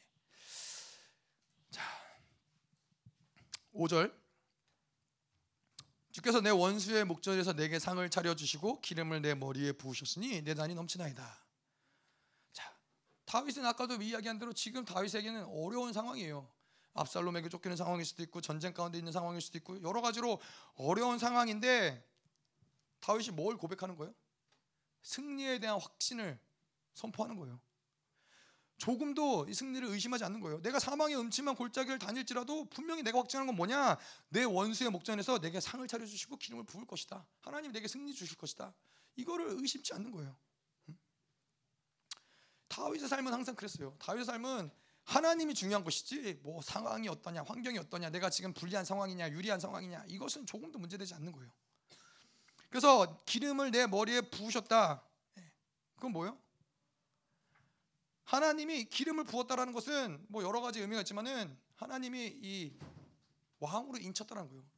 사무엘이 이제 다윗을 찾아가서 기름을 붓죠. 그러면서 이제 사울이 여전히 왕이 있었지만은 다윗이 왕 다음 왕이 될 것을 예언한 것처럼 이러한 모든 어려운 상황과 힘든 상황과 고난과 모든 이 압살롬이 자기 아들이 자기를 죽이는 말도 안 되는 상황 가운데도 있지만은 하나님이 자기를 왕으로 대우하신다는 것을 조금도 의심하지 않는 거예요. 다시 말해서 자기를 왕적인 존재로서의 어, 하나님이 자기를 왕적인 존재로서 하나님이 나를 부르셨다는 그 부르심에 흔들리지 않는 거예요. 그것이 우리 인생 가운데 얼마나 중요한지. 예. 존재에서 양식이 나온다. 하나님이 우리를 왕으로 부르셨고 왕으로 대우하신다는 것을 알 때 거기서 왕의 권세, 왕의 왕의 어떤 능력과 권세가 나오는 것이죠. 제가 예전에도 말씀드렸지만 출애굽기에서도 보면 시편에서도 보면 그렇지만은 이스라엘 백성들은 하나님이 이 홍해를 건너게 하실 때 어떻게 해요? 마른 땅을 건너가게 하신다는 거예요. 아니 홍해가 갈라지고 땅이 젖어 있을 텐데 분명히 진흙 같은 땅일 텐데 하나님은 이스라엘에게 뭐라고 그러시냐? 마른 땅을 건너가게 하신다는 거예요. 그건 뭐예요? 예, 왕족은 하나님 왕족은 땅을 더, 발을 더럽히는 법이 없는 거예요. 예, 시편에서도 어디였죠? 시편 109편인 109편, 91편 어디였나 하여튼 거기서도 보면은 천사들이 그 발을 들어 그들을 수종하여 발이 땅에 닿지 않게 하겠다라고 하는 거예요. 왕적인 존재라는 것을 계속 말씀해 주시는 거예요. 하나님은 우리 인생 가운데 우리가 봐야 될 건 뭐냐면은 내가 인지하든 인지하지 않든 하나님은 계속 우리를 왕적인 자녀로서 대우하시고 존 그 존귀를 부여하시고 그렇게 하나님이 우리를 섬겨 주시고 하나님이 우리에게 우리를 대우하신다는 것을 봐야 된다는 거예요. 그런데 이, 이것을 잃어버린 존재들은 어떻게 해요? 그냥 여전히 내가 가진 것으로 나는 이거밖에 못해, 나는 이런 존재밖에 안 돼, 나는 이, 나는 이거밖에 할 수 없는 존재야라고 계속 자기의 존재를 그렇게 받아들이는 거예요. 세상이 말하는 대로, 바벨론이 말하는 대로, 넌 이런 존재잖아. 너 가진 게 이거밖에 없잖아. 네 아무리 노력해도 아무도 인정해주지 않잖아. 이거를 받아들이는 거예요. 그럼 어떻게 돼요? 그 존재의 삶의 양식이 삶에서 나오는 거예요. 예. 하지만 하나님 뭐라 그러시냐? 내가 너를 왕적인 존재로 불렀다. 예. 나를 내가 너를 분봉의 왕, 분봉 왕으로 불렀다. 그것이 하나님이 우리를 창조하신 목적이라는 거예요. 어떠한 세상의 어떠한 것이 창조의 목적보다 더 먼저 앞서갈 수가 있겠어요? 하나님 우리를 창조하신 목적은 우리는 왕 같은 제사장으로 부르시고 왕 같은 존재로서 살아가게 하나님이 부르셨다는 것이죠. 그래서 하나님은 우리를 이, 이 다윗은 그걸 보는 거예요. 내가 지금 이렇게 어려운 시간, 어려운 상황, 고난 가운데 있지만은 하나님이 분명히 원수의 목전에서 상을 베푸시고 내게 기름을 부으실 것이다. 나는 어떠한 순간에도 나의 왕된 존재를 나는 의심하지 않는다. 이것이 다윗의 믿음인 것이죠. 그래서 내 잔이 내 머리에 부으셨으니 내 잔이 넘치나이다. 내 잔이 넘치나이다. 하이 뭐 풍성함을 우리가 늘 얘기하지만 교회 풍성함 하나님이 주시는 풍성함 무엇이냐? 넘치려고 하는 적당한 수준의 가득 채워짐이 아니라 하나님의 풍성함은 잔을 예, 물 물두덩이에 던져 버리는 거예요. 완전히 물에 잠 잔이 문에 잠기는 잔이 넘치는 거예요. 하나님의 기름 부심이 넘쳐나는 거예요. 기름 부심이 넘친다는 것은 무엇을 얘기해요? 하나님의 왕적인 존재에 대한 믿음이 다윗에게는 넘쳐나는 거예요. 어떻게 그럴 수 있어요? 죽어가는 상황인데 압살롬이 자기를 쫓아다니는 상황인데 동굴에서 피해서 먹을 것도 없어갖고 당장 어떻게 살아가야 될지 고민한 상황인데 이 다윗은 다윗의 믿음은 뭐예요? 나는 기름 부 하나님이 나를 기름 부으셨다. 하나님이 나를 원수의 목전에 상을 베푸실 것이다. 이 믿음이 조금도 흔들리지 않는 거예요.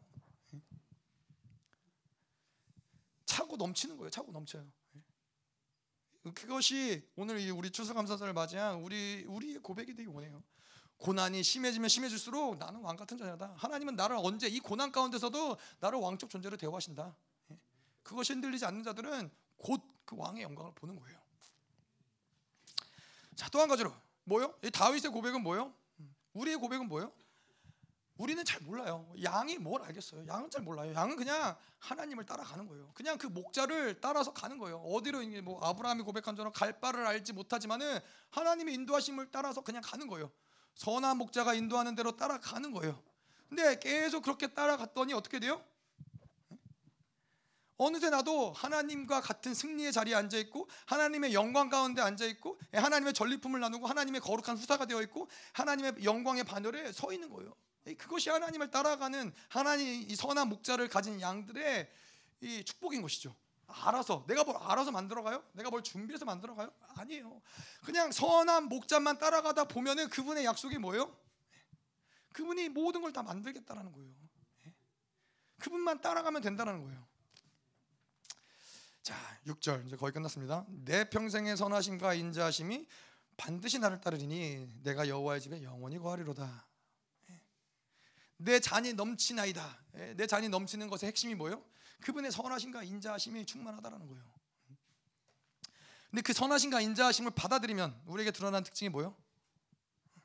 하나님께 상처받지 않는다는 거예요.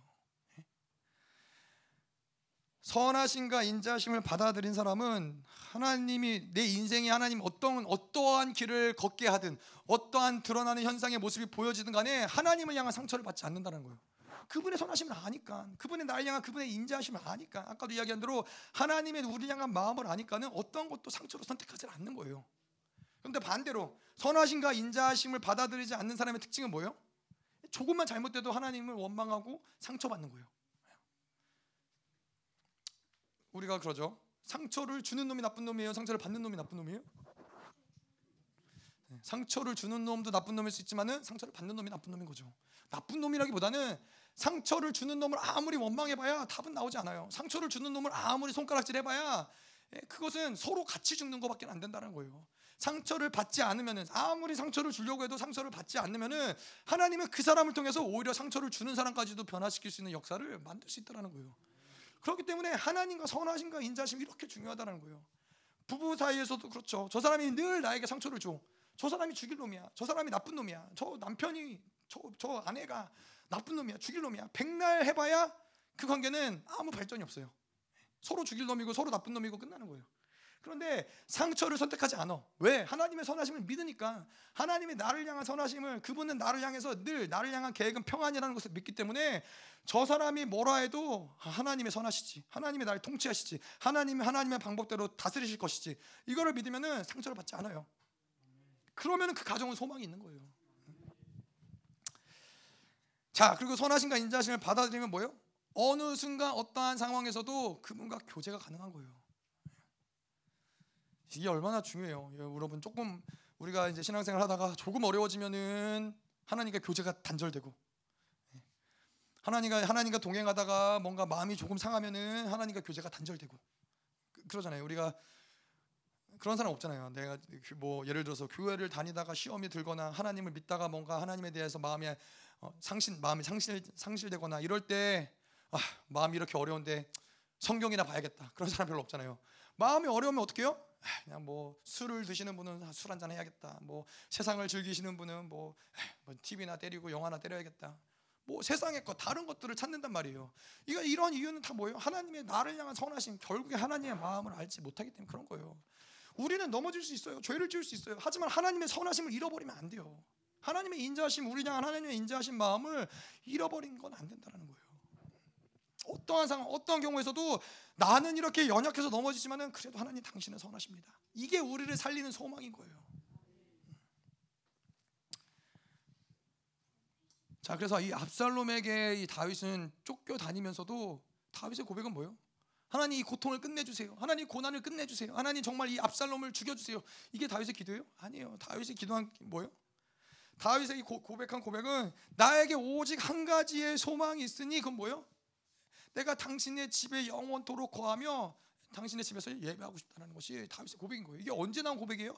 압살롬에게 쫓겨서 곧 죽을 것 같은데 살려달라는 기도가 다윗에게 나오지 않아요. 왜냐? 다윗은 죽고 사는 문제, 뭐 먹고 사는 문제가 다윗에게 중요한 게 아니라 하나님을 만나고 하나님을 예배하고 구원의 감격을 경험을 하고 그 영광을 보는 것이 다윗에게 모든 것인 거예요. 아, 이런데 다윗을 하나님 어떻게 예뻐하지 않을 수 있어요? 이런데 어떻게 하나님이 다윗에게 녹아내지 않을 수 있, 있을 수 있어요? 다윗의 고난은 거기서 끝나는 거예요. 예?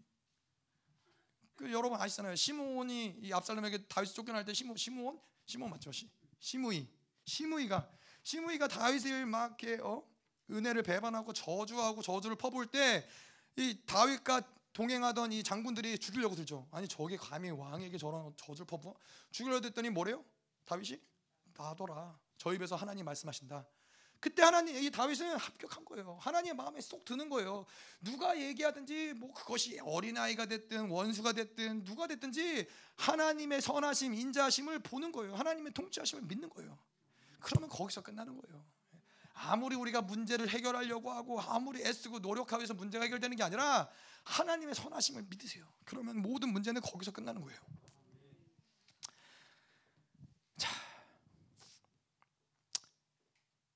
다윗에게는 여전히 고난과 어려운 상황들이 바뀌지 않았어요.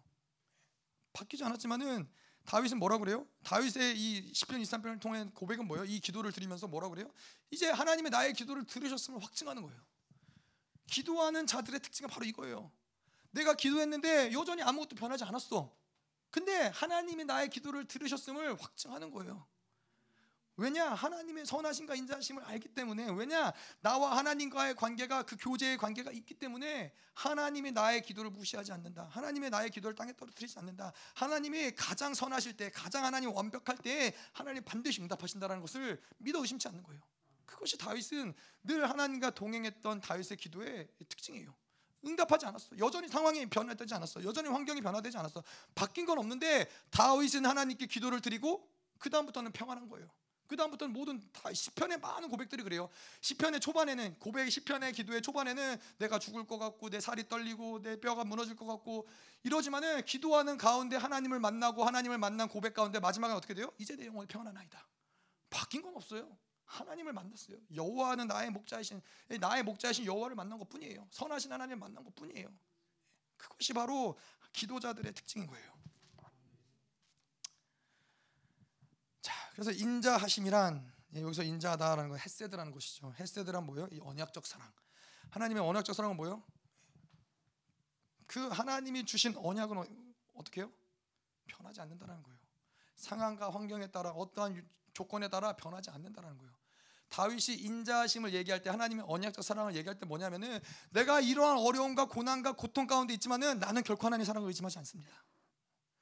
나에게 더한 일이 있고 더한 아픔이 있고 더한 고통이 있을지라도 나는 하나님의 사랑을 결코 의심하지 않습니다. 이것이 다윗의 고백인 거예요. 이것이 하나님의 언약적 사랑을 믿는 왜 하나 어, 다윗이 그 고백을 할 수 있어요? 하나님이 나를 그렇게 사랑하심을 알기 때문에 하나님이 나를 버리시지 않음을 알기 때문에 언약적 사랑 결코 변하지 않는 결코 움직이지 않는 그 사랑이 여전히 나를 향해 흘러 들어옴을 상황과 환경에 상관없이 알기 때문에 고백할 수 있는 것이죠. 자, 그래서 여러분 우리가 하나님의 선하심과 인자하심을 따라가는 것은 정말 정말 중요하죠. 그분이 선하시고 그분의 인자하심이 어디 있는지, 그분의 선하심이 어디 있는지. 그런데 우리의 인생은 사실 거기에 멈추는 것이 아니라 다윗이 고백한 대로 그의 선하심과 인자심이 뭐래요? 정령 반드시 꼭 항상 늘 반드시 나를 따른다라는 거예요. 그것이 우리의 인생의 원래 본질적인 모습인 거예요.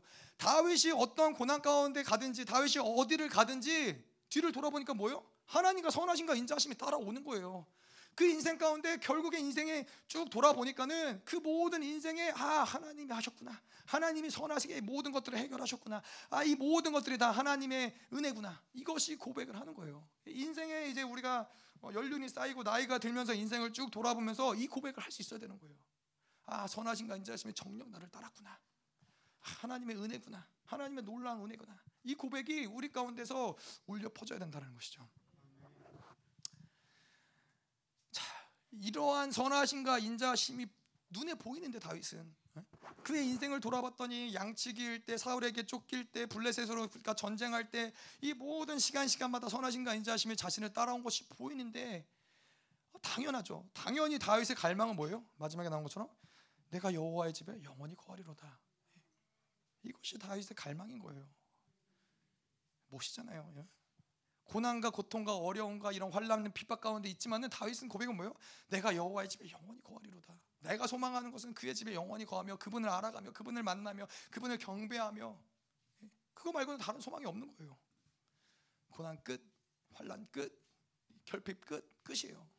예. 여호와를 악망하는 자들에게는 이런 모든 것들이 상황과 환경 하나님이 완벽하게 구구절절히 하나님 이거 해주세요. 하나님 이런 고통이 있어요. 하나님 물론 뭐 그런 게 필요한 어떤 수준도 있겠죠. 하지만 하나님을 알아가면 알아갈수록 우리의 고백은 그게 아닌 거예요. 하나님 당신만 있으면 됩니다. 하나님 당신만을 갈망합니다. 이것이 우리 고백인 거예요. 우리 함께 같이 좀 기도할 텐데요. 아, 오늘 추수감사절을 맞이해서 시편 23편을 나눴는데 여러분 그렇습니다. 우리의 인생에 있어서 가장 중요한 감사의 기도 제목이 무엇이냐? 그분이 나의 선한 목자라는 거예요.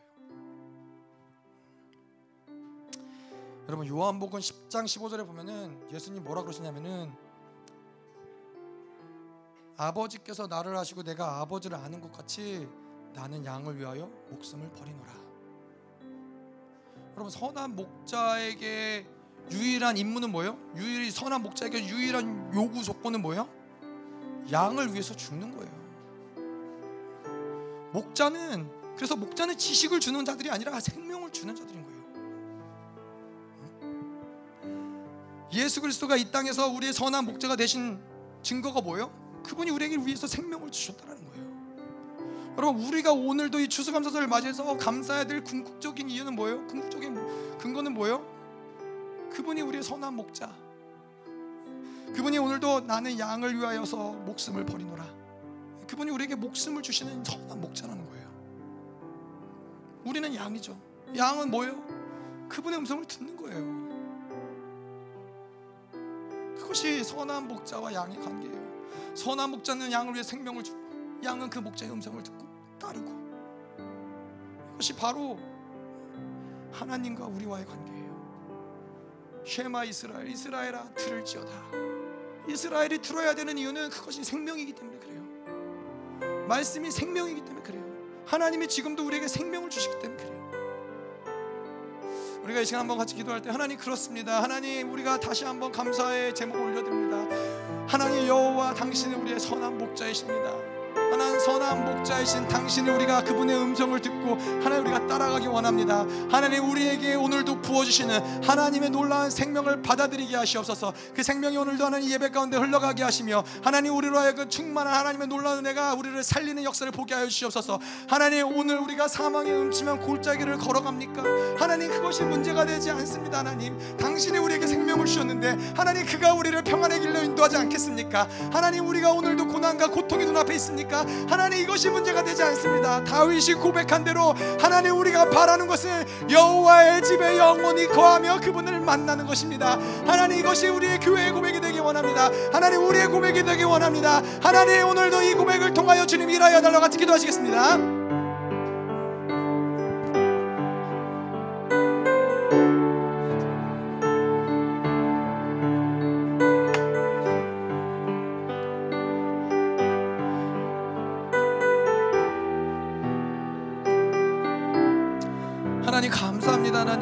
선한 목자 되신 주님 하나님 양은 어떻게 보이지도 하나님 어떻게 가야 할지도 알지 못하고 하나님 늘 상황과 환경 가운데 가슴을 치며 답답해하며 하나님 어쩌면 좋습니까? 하나님 어쩌면 좋습니까? 하나님 이러한 모든 방황 가운데서 하나님 우리의 선한 목자가 오늘도 우리를 인도하십니다. 우리를 이끌어 가십니다. 하나님 우리를 지팡이와 막대기로 아니하시며 하나님 우리는 주님을 따라갈 뿐입니다. 하나님 당신을 따라가며 따라가며 따라가는데 어느덧 하나님 당신이 우리를 원수의 목전에 서게 하시며 그 목전에서 상을 베푸시며 하나님 우리의 머리에 기름을 부으사 하나님 우리로 당신을 인하여 기뻐하게 하시며 충만하게 하시는 하나님의 놀라운 은혜에 감사 드립니다. 하나님 우리는 당신만 있으면 됩니다. 하나님 당신이 모든 것입니다. 당신만 따라갑니다. 하나님 하나님 오늘도 우리의 고백을 주님 들으시고 응답하시며 하나님 우리를 기뻐하여 주시옵소서. 하나님 우리의 사랑의 고백을 주님 들으시옵소서. 우리의 감사의 고백을 주님 들으시옵소서. 더 하나님 이 시간도 역사하시옵소서.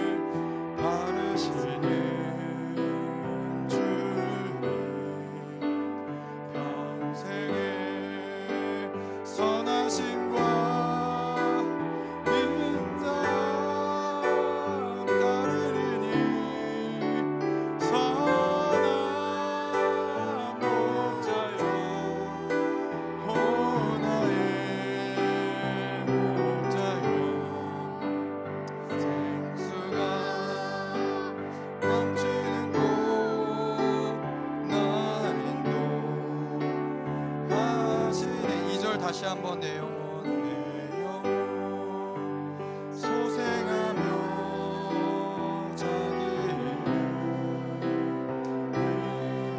하나님 그렇습니다. 하나님 오늘도 우리는 죽어질 수 있습니다. 하나님 오늘도 우리는 넘어질 수 있습니다. 하나님 오늘도 우리는 쓰러질 수 있습니다.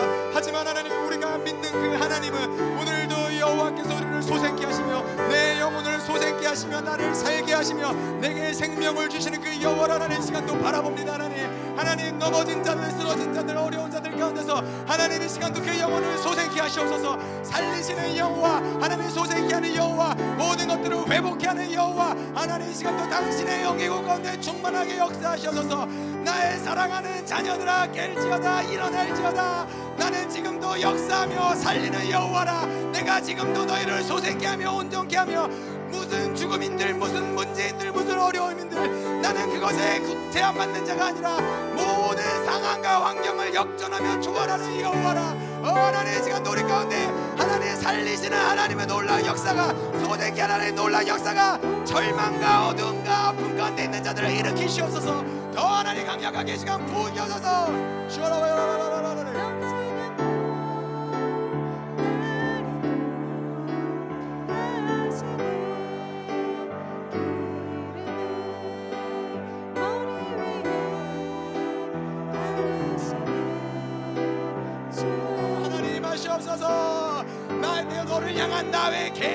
하노니 그것은 평안이라 그것은 평강이라 너를 살리며 소생케 하는 것이 나의 목적이 아니겠느냐? 하나님 이 시간 하나님의 목적을 이루시옵소서. 소생케 하시고 살리시는 여 하나님 그 성령의 운행하심이 오 가운데 더 자유케 더 하나님 우리를 풀어주시옵소서. 더 하나님 당신을 향한 믿음이 그 선하심을 향한 믿음이 더 강력하게 운행하게 하시옵소서. 더 충만 더 자유케 될지어다. 더 하나님 모든 묶임들이 풀어질지어다. 더 임하시옵소서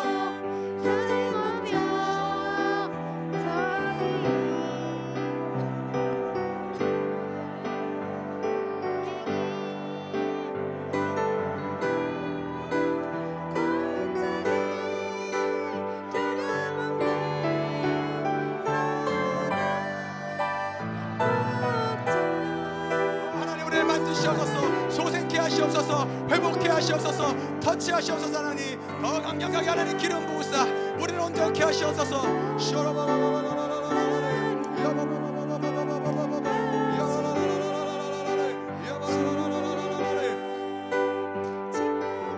하나님 그렇습니다. 여호와께 감사하라. 그는 선하시며 그 인자심이 영원하심이로다 하나님 우리가 당신의 선하심을 이 시간 붙잡기를 원합니다. 하나님 하나님 내 모든 상황이 그렇게 말하지 않을지라도 하나님 내 모든 감정이 내 느낌이 그렇게 말하지 않을지라도 하나님 우리의 믿음의 선포 하나님 당신은 선하십니다. 당신은 인자하십니다. 하나님 내가 결코 당신의 사랑을 의심하지 않겠나이다. 나를 향해 변함없는 하나님의 그 사랑이 하나님 이 시간도 폭포수처럼 쏟아지게 하시옵소서.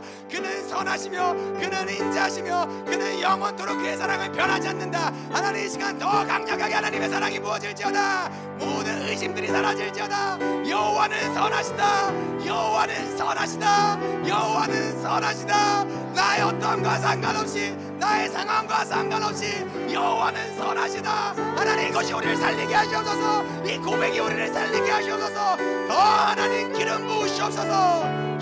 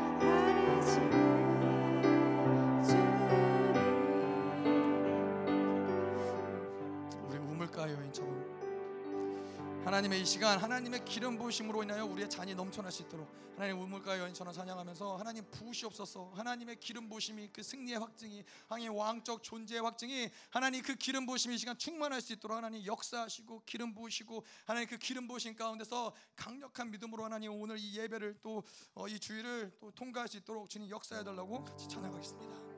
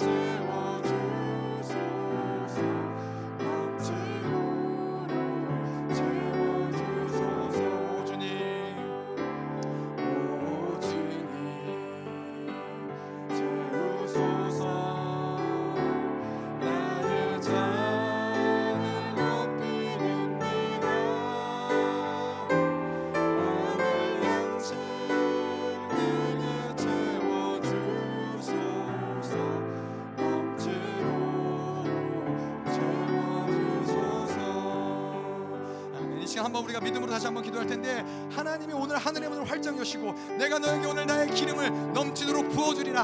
너의 잔을 내가 채우고도 넘치도록 내가 부어주리라. 하나님 이제 하늘의 문을 활짝 여시고 하늘의 모든 것들을 활짝 여시고 이제 이 시간 기름 부으시옵소서. 왕권의 기름 부심이 새로운 시즌의 기름 부심이 내가 채우리라. 내가 넘치도록 채워주리라. 더 강력하게 하나님 기름 부으시옵소서. 더 임하시옵소서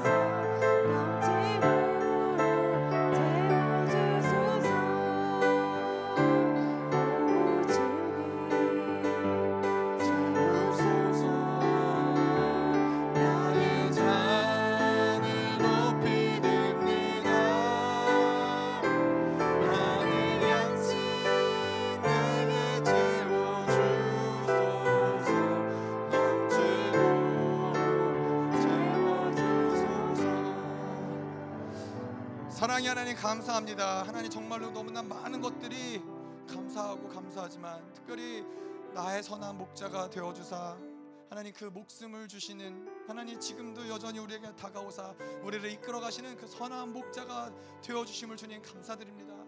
하나님 우리가 이것을 잊지 않고 매일매일 평생에 하나님 우리를 인도하시며 우리를 소생케 하시며 원수의 목전에 상을 베푸시는 그 선한 목자를 인하여 감사하는 삶을 살아갈 수 있도록 하나님 역사하여 주시옵소서. 하나님 오늘도 감사하여서 예물을 가지고 주님께 나와왔습니다. 하나님 마땅히 당신 우리에게 그러하셨듯이 우리가 상, 생명을 주님께 올려드리는 것이 마땅하지만은 하나님 그 생명을 대신하여 하나님 감사하는 마음을 담아 하나님 오늘 예물을 올려드리오니 하나님 특별히 추수감사절 올려지는 하나님의 예물을 기뻐 받으시고 흠양하시고 하나님 가정 가운데 기업 가운데 모든 삶의 터전 가운데 하나님의 선한 목자로 인도하심이 드러날 수 있도록 주님 역사하여 주시옵소서. 이제는 교회 머리 대신 우리 구주 예수 그리스도의 은혜와 아버지 하나님의 끝없는 사랑과 성령 하나님의 내주 교통 위로 충만케 하신 역사가 선하신 목자를 따라 살기로 결단하는 사랑하는 성도들과 그 가정과 직장과 자녀와 기업과 비전 위에 이 나라 민족과 전 세계 파송된 사랑하는 선교사들과 생명사역과 열방교회 위에 이제로부터 영원토록 함께 있을지어다 아멘.